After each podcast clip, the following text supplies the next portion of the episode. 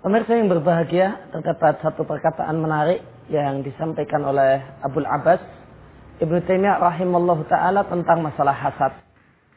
Beliau mengatakan di risalah atau di buku yang beliau tulis yaitu Amradul Qulub wa Shifa'uha beliau katakan la yakhlu jasadun min hasad.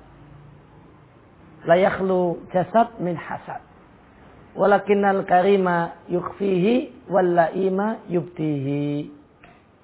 Katakan hampir-hampir tidak ada satupun badan manusia yang bebas dari hasad. Namun bedanya ada dua sikap manusia berkaitan dengan hasad. Yang pertama adalah al-karim, manusia mulia. Adapun manusia mulia yukfihi, maka dia sembunyikan hasadnya. Sedangkan Al-la'im, manusia yang hina, yubtihi dia menampakkannya. Pemirsa yang berbahagia, kaum muslimin rahimani wa rahimakumullah. Maka perasaan tidak suka terhadap nikmat yang Allah berikan kepada orang lain terkadang dan sering kali muncul tiba-tiba dalam diri seseorang. Nah selama pikiran dan perasaan tersebut sekedar lintasan dalam hati dan tidak ditindaklanjuti, maka ini satu hal yang tidak mengapa. Dan inilah sikap al-karim, sikap manusia-manusia yang mulia. Mereka sembunyikan hasadnya dan mereka tidak tindak lanjuti hasad tersebut dengan melakukan riba, dengan melakukan tajasus, mengorek-ngorek dan mencari-cari kesalahan orang lain atau lainnya. Lain halnya dengan manusia jenis yang kedua, yaitu al-laim, manusia yang hina.